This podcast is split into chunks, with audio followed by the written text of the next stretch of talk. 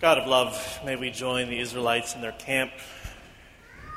We join the congregations that James writes to. We join our hearts and our souls and our spirits and our wills with yours. That the words of our mouths and the meditations of all our hearts may be truly acceptable in your sight. O God, our rock and our Redeemer.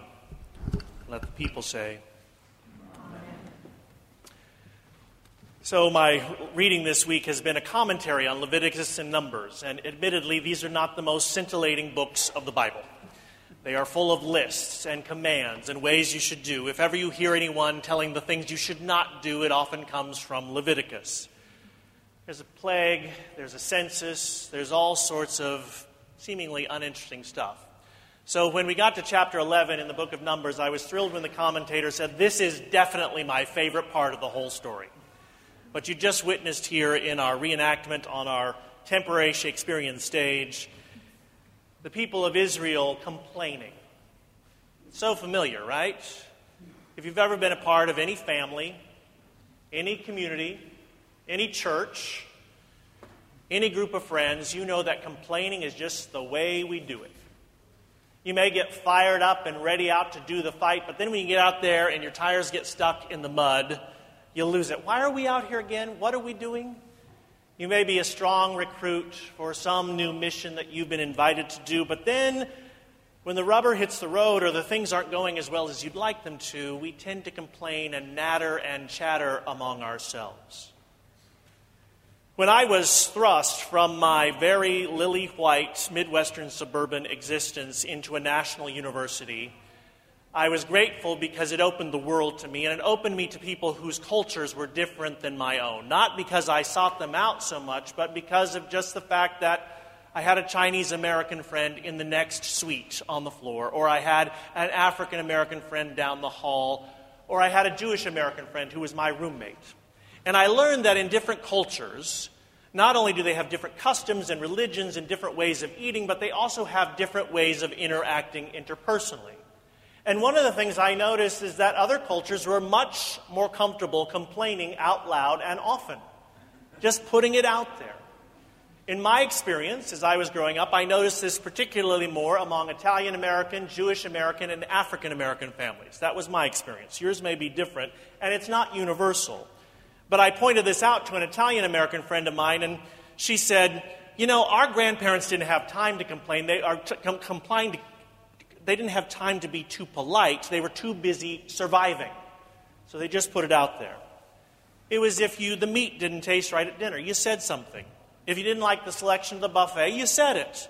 If someone was having a bad day and being a real pill, you pointed it out to them. If someone had made the unfortunate fashion choice, you commented on it. If someone pissed you off, you didn't steam and stew for weeks and months, you confronted them. Now, I came from a slightly opposite culture. I came from a culture where it was a little bit more you kept it under your lid. You didn't talk about it, but you talked behind people's back. Nattering and chattering that happened behind you, right? And you would give those nice, terse, veiled smiles. You might pour some sour milk in the morning coffee and then say, Oh, I didn't know. Or you might casually not invite them to an event they might be regularly attending, and you say, Oh, I didn't realize you weren't invited. I'm so sorry. Bald faced lie. or you just give them the cold shoulder. The most effective thing was just the silent treatment. You just kind of shut down that warmth from the other person. My brother, off, but you would give often a brave or kindly face to greeting people. My brother used to joke in the 70s, you could be the Ayatollah Khomeini and show up in our community, and people would be like, I'm so glad to meet you. now, I have to say, having paid a lot for therapy and having learned to be a pastor of a church, I prefer a more direct way, or as the letter to Ephesians says, how do we speak the truth in love? It is a fine art to learn to do that. But it's important to speak up when things aren't right or feel out of kilter. It's important also to get clear on what's worth complaining about. Now, I don't know if you caught everything that just happened. God has led the Israelites for a month and a year out of slavery in Egypt into this wild country where things are not like they were used to. They're having to adjust. They've been learning. It's been sort of a spiritual retreat in the wilderness where they've been learning what it means to be God's people so that when they have their own land, they can do it right. They've been learning statutes and laws and precepts and qualities to realign their moral compass so they know how to be when they have what they need again. And God provides all this manna that falls down every night, and they can make it into bread so they have enough to eat out there in the wilderness. They didn't take the most direct route, that would be straight up the coast. No, they zigged and zagged through the wilderness until they finally got to the promised land. And all of a sudden, they say, We don't have any meat. We don't have any fish. Remember those melons and cucumbers and garlic and onion? You can imagine how upset Moses is. Here I've been with you all this time. Am I supposed to do everything for you? Am I supposed to hold you like a nursing child and coddle you? They say they got the fish for free in Egypt. Newsflash, they were slaves in Egypt. Come on. Now, I'm sure you've been in complaining sessions like that where people are just more satisfied to complain about how things are going, just to natter among themselves instead of really getting serious about making some changes that need to happen. And my favorite line of this whole scripture is when Moses, completely exhausted, and we have to give him some credit, it's not his best moment, but he's indignant, and to his credit, he talks directly to God about it. Because God can always handle your complaining and in my experience, God will always give you an answer. It's probably not the one you want, but it's the one you'll get. And Moses has that very private interaction. You know, I'm not pleased. I'm really fed up here. Actually, I'd just like to die and leave these crazy people to themselves. God keeps Moses in there, in the game, leading them to the promised land. And the line that I love the most is at the end, he gets fed up and he says, as these people are complaining, oh, Eldad and Medad are now speaking up, he says, Would that all of you were prophets. That would relieve me of some stress. I would love it if the Spirit of the Lord would fall on all of us. Now, I will say that I feel very blessed in this community that even though we all have things to complain about, I usually think they are the right complaints. And I will also say that I do not feel fed up with you as Moses did with the Israelites. Truth. But I have I will say, as I have said before, I would love it if all of us were a sort of school for the prophets, a place where we learn to speak that prophetic voice. You may know that Harvard was founded in 1636 as a school for the prophets. That while our current ministers might lie in the dust, we would have a learned ministry out there now, they've since branched out since that inception, but there's some of us from the divinity school who try to do that, and so we come to communities like yours and try to create schools for the prophet wherever we are. The definitive idea about the prophets was written in the early 20th century by Abraham Joshua Heschel, who said that a prophet is not merely a mouthpiece for God, but a person, not just an instrument, but a partner, an associate with God, someone who is so tuned in with the divine imagination, the divine mind, and even more importantly, Heschel says, the divine heart. Caring about the things that God cares about. If you read the prophets, if you read Jesus, if you read Paul, you know the things that God cares about are the people who are most vulnerable, the people who are most going to get ridden over by kingdoms and empires and principalities. God is most concerned with the vulnerable and the oppressed among us. That's theme number one.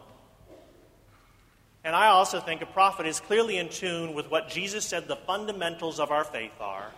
Number one, love your God with all your heart, all your soul, and all your might.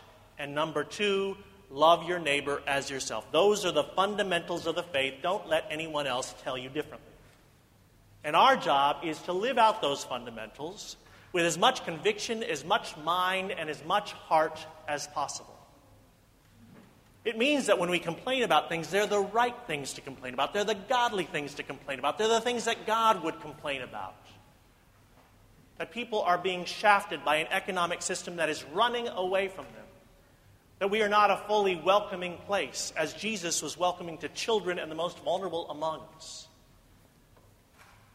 It also means speaking up when bad things are happening and letting your voice be heard.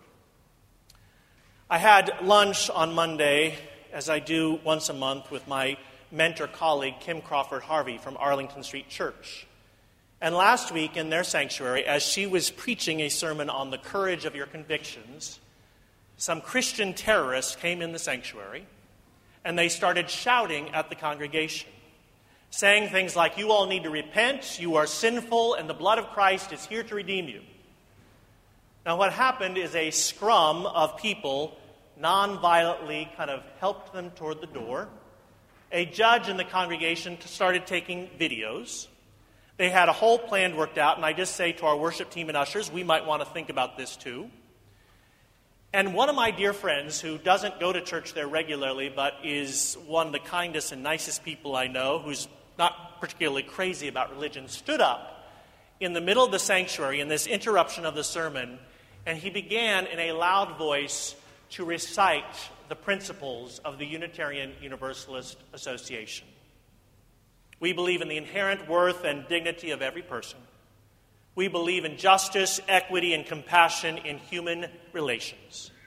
We believe in acceptance of one another and encouragement in spiritual growth in our congregations. We believe in a free and responsible search for truth and meaning.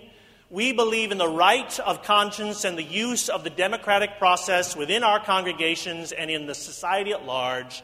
We believe the goal at, of the world community is peace, liberty, and justice for all. We respect the interdependent web of all existence of which we are part. And as he said at Arlington Street Church, love is the spirit of this church, and service its gift. Now get on out the door. Someone posted on Facebook Three men interrupted our church service today to yell at us that Jesus loves us and that we needed to be saved or we would go to hell. That message damaged me as a kid, and I was having none of it. Several of us, myself included, rose to our feet and nonviolently but firmly escorted these men out. I felt a mix of emotions all day about this, but mainly I just feel sad and I feel violated. These men invaded our sacred space with a theology that took me years to recover from. I wish I could show them what I went through to get where I am today. I wish they could understand my journey, and maybe they would think twice about coming here with a message that we are all broken and only they have the cure. Fortunately, these men reminded me why I still chose Arlington Street Church at my spiritual home. No one is broken here everyone is redeemed and everyone is celebrated. Love is the spirit of our congregation always.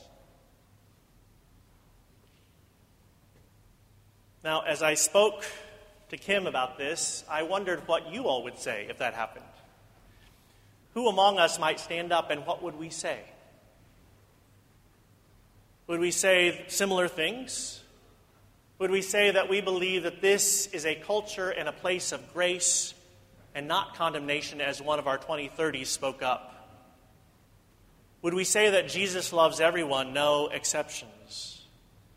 We might have a slightly different theology than Arlington Street Church, that we actually do believe there is some brokenness and there is some healing in store for us, but that God is benevolent and gives that grace freely to all who would ask it. Would we recite the fundamentals of our faith? That what we're supposed to do is love God with all our heart, all our soul, all our mind, and love our neighbors as ourselves. Would we say, God speaks up for the most vulnerable among us and welcomes us like newborn babies to start again? I'd love for you to think about what you would say if confronted with someone like that who interrupts your sacred space with their own ideas, uninvited and loudly. Kim said in her sermon that day she had two main points, and I asked if I could share it here today, and she said, Sure, steal away. Any preacher knows that all work and no plagiarism makes you a dull preacher. the two things she said is we all have to be clear on what our moral compass is. What is our true north? And I would encourage you to think your true north is God as revealed to us in Jesus Christ and lived with us through the Holy Spirit. But it's beyond partisan politics, it's beyond policy issues like abortion or gay marriage. It's about what do we really value as followers of Jesus and as children of God, and how do we live those out with our lives? What are our right and our wrong, and how are we clear about that? And the other thing she said is I think we need to have a healthy skepticism about everything we hear. I don't know where you were this week as you were listening to the hearings going on in the Senate. I imagine there are some of us who think that Dr. Ford is telling the truth, either based on our own experience of sexual harassment or sec- sexual oppression, or because we just want for Judge Kavanaugh not to be confirmed, or it may be that we think that Judge Kavanaugh, or we have friends or family who think this was framed, that this is some sort of conspiracy against him, or a mistaken identity, or something unclear. But we have to listen to those kinds of arguments with open ears about the possibilities. And more importantly, where is God and our moral compass as we listen to it? There is a lot of crazy stuff going on out there right now. And my hope is that you and I get really clear on what we believe and we speak up with conviction about it. The thing that I would add to Kim's sermon is what the letter of James was asking us to add, which is that we have to pray the prayer of the righteous because it's powerful and effective, just like Elijah did when he thought no one cared about him, just like Moses did when he was ready to give up his life. That we talk with God and get real clear about what it is we need to do and what it is we need to say. Now, some of you I know may not believe in a sort of transactional prayer. That is, if I ask God for this or be like this with me, then it's going to happen or not. That's okay. That's fine. We can work on that. But I want to suggest to you think about prayer's other functions, which is to help each of us get deeply in touch with our moral and spiritual center, to get in touch with the ground of all our being, the higher power, our deeper will, God's will that we might get in touch with a deep well of action and right speech, that it may activate all our chakras, particularly those of will and heart and voice. That we may pray that we speak up appropriately and in a timely manner about things that are unjust. That we pray that we may have the courage and seize opportunities to test that courage in due measure that we might pray that we have a right sense of gratitude for all the good things that God has given us, all the ways that God has provided for each one of us, and that we might trust. We might trust that God will continue to provide. And then we need to listen, because God will show us what to do. Because God, in her own sweet, cajoling, decisive, and insistent way, is inviting each one of us to be a prophet. Amen.